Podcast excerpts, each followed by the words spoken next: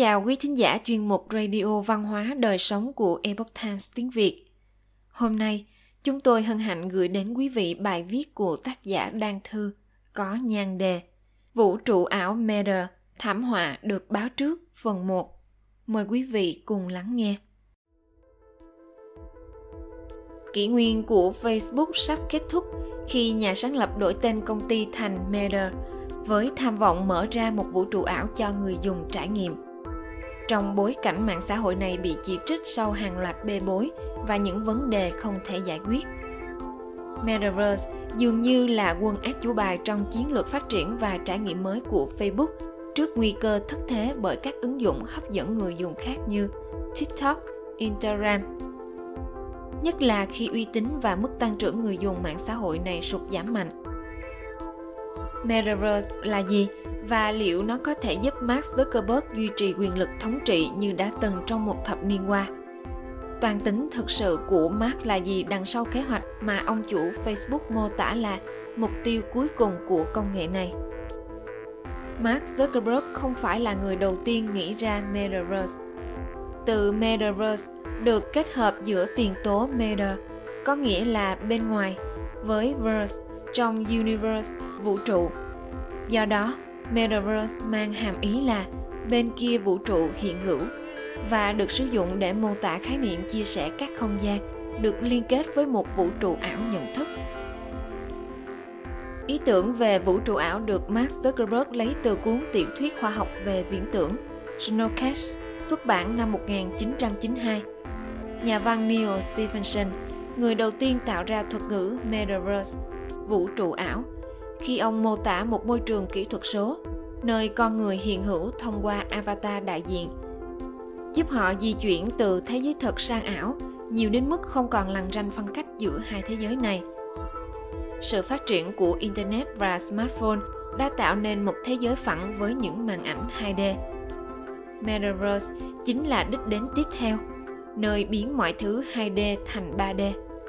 Sự khác biệt quan trọng nhất giữa Facebook và Meta là người dùng sẽ không chỉ nhìn như cách chúng ta vẫn tương tác trong các ứng dụng, mà còn cảm nhận, chia sẻ không gian, cảm giác trong metaverse. Đó là một không gian cho phát minh và sáng chế, cả về mặt công nghệ và xã hội.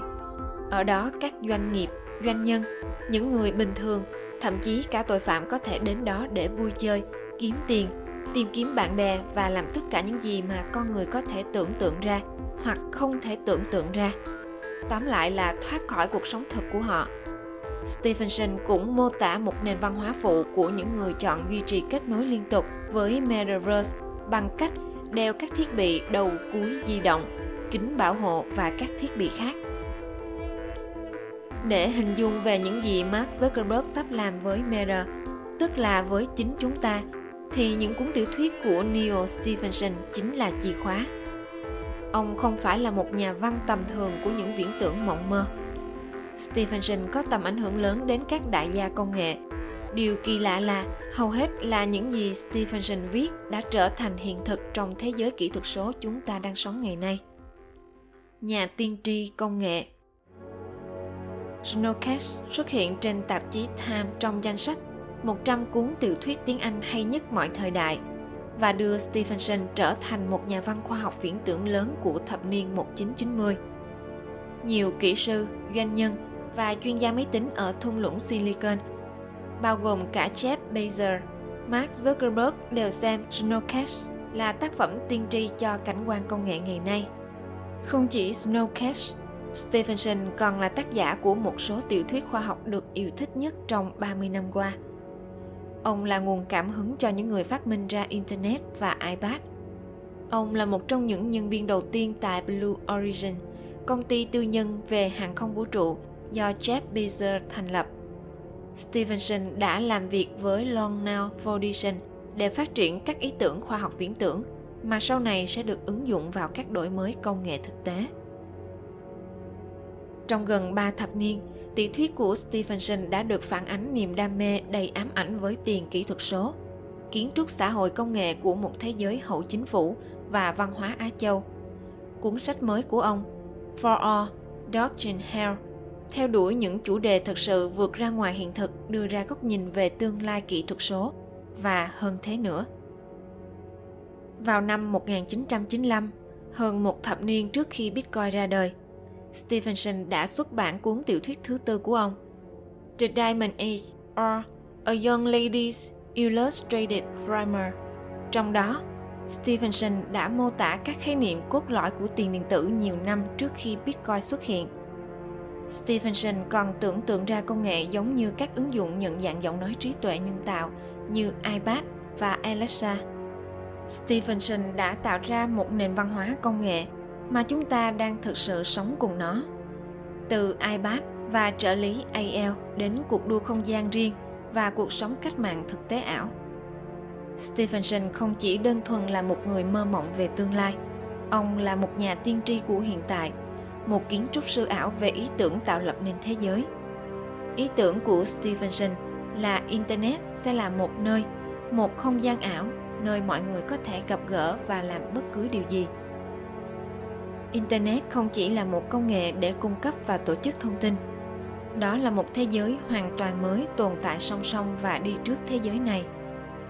Một trong những tính năng nổi bật nhất của nơi này là nó sẽ cho phép người dùng đổi mới chính mình, trở nên tốt hơn, mạnh mẽ hơn, lạ lẫm hơn bạn trong đời thực công dân của Metaverse mang thiết kế của avatar kỹ thuật số, trong đó có các nhân vật phong cách mà họ điều khiển.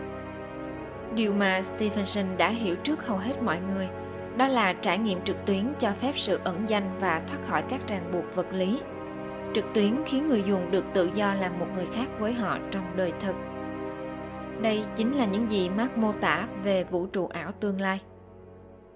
Không chỉ là công nghệ trong vài thập niên kể từ khi Snowcash được xuất bản.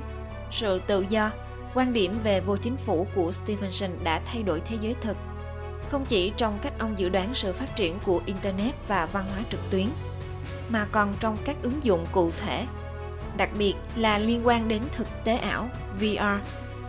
Năm 2018, Amazon đã phát hành Sumerian, một nền tảng cho sự phát triển của phần mềm AR và VR mà tên của nó được lấy cảm hứng từ Snow Crash. Metaverse, phát minh của Stevenson không chỉ là một công nghệ, ẩn chứa tiềm năng vô hạn tạo ra một nền văn minh mới. Ông không chỉ xem xét công nghệ sẽ phát triển như thế nào, mà là xã hội sẽ biến đổi như thế nào. Tác phẩm mới nhất của Stevenson, For All, Dodging Hell, diễn ra trong một tương lai tràn ngập thông tin nơi tin tức và mạng xã hội – đã trở nên hỗn loạn một cách khó tin. Nó bắt đầu một cuộc thám hiểm khoa học giả tưởng về việc kéo dài sự sống thông qua bộ não số hóa.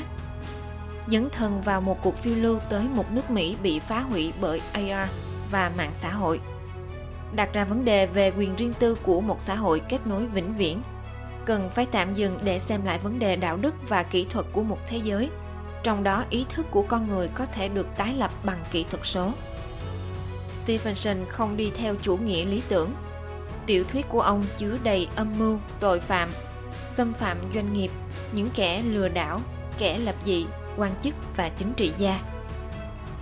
Stevenson giải thích cách thức một con người đã được biến đổi gen, có thể sống sót, tạo ra các chuỗi tiến hóa mới của loài người và nền văn hóa mới của loài người.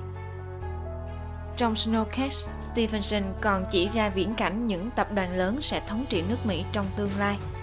Và 30 năm sau, các tập đoàn đã đang thực sự hiện thực hóa cơn ác mộng mà Stevenson đã tiên đoán. Sau tất cả, Stevenson không chỉ kiên định về cách thức mà công nghệ có thể phát triển, mà còn với cả sự thay đổi văn hóa, từ tin tức và mạng xã hội và cấu trúc xã hội ở thế giới bên kia – các tác phẩm của Stevenson không chỉ là tiên tri về công nghệ tương lai, nó còn là một thí nghiệm khoa học viễn tưởng về sự phát triển của văn hóa loài người. Với Matter, Mark Zuckerberg hiện thực hóa những gì mà Stevenson tiên đoán về vũ trụ ảo tương lai. Liệu đó sẽ là thiên đường kỹ thuật số hay sẽ là thảm họa? Mời quý vị đón đọc tiếp kỳ sau. Quý thính giả thân mến, chuyên mục Radio Văn hóa Đời Sống của Epoch Times tiếng Việt đến đây là hết. Để đọc các bài viết khác của chúng tôi, quý vị có thể truy cập vào trang web itviet.com. Cảm ơn quý vị đã lắng nghe, quan tâm và đăng ký kênh. Chào tạm biệt và hẹn gặp lại quý vị trong chương trình lần sau.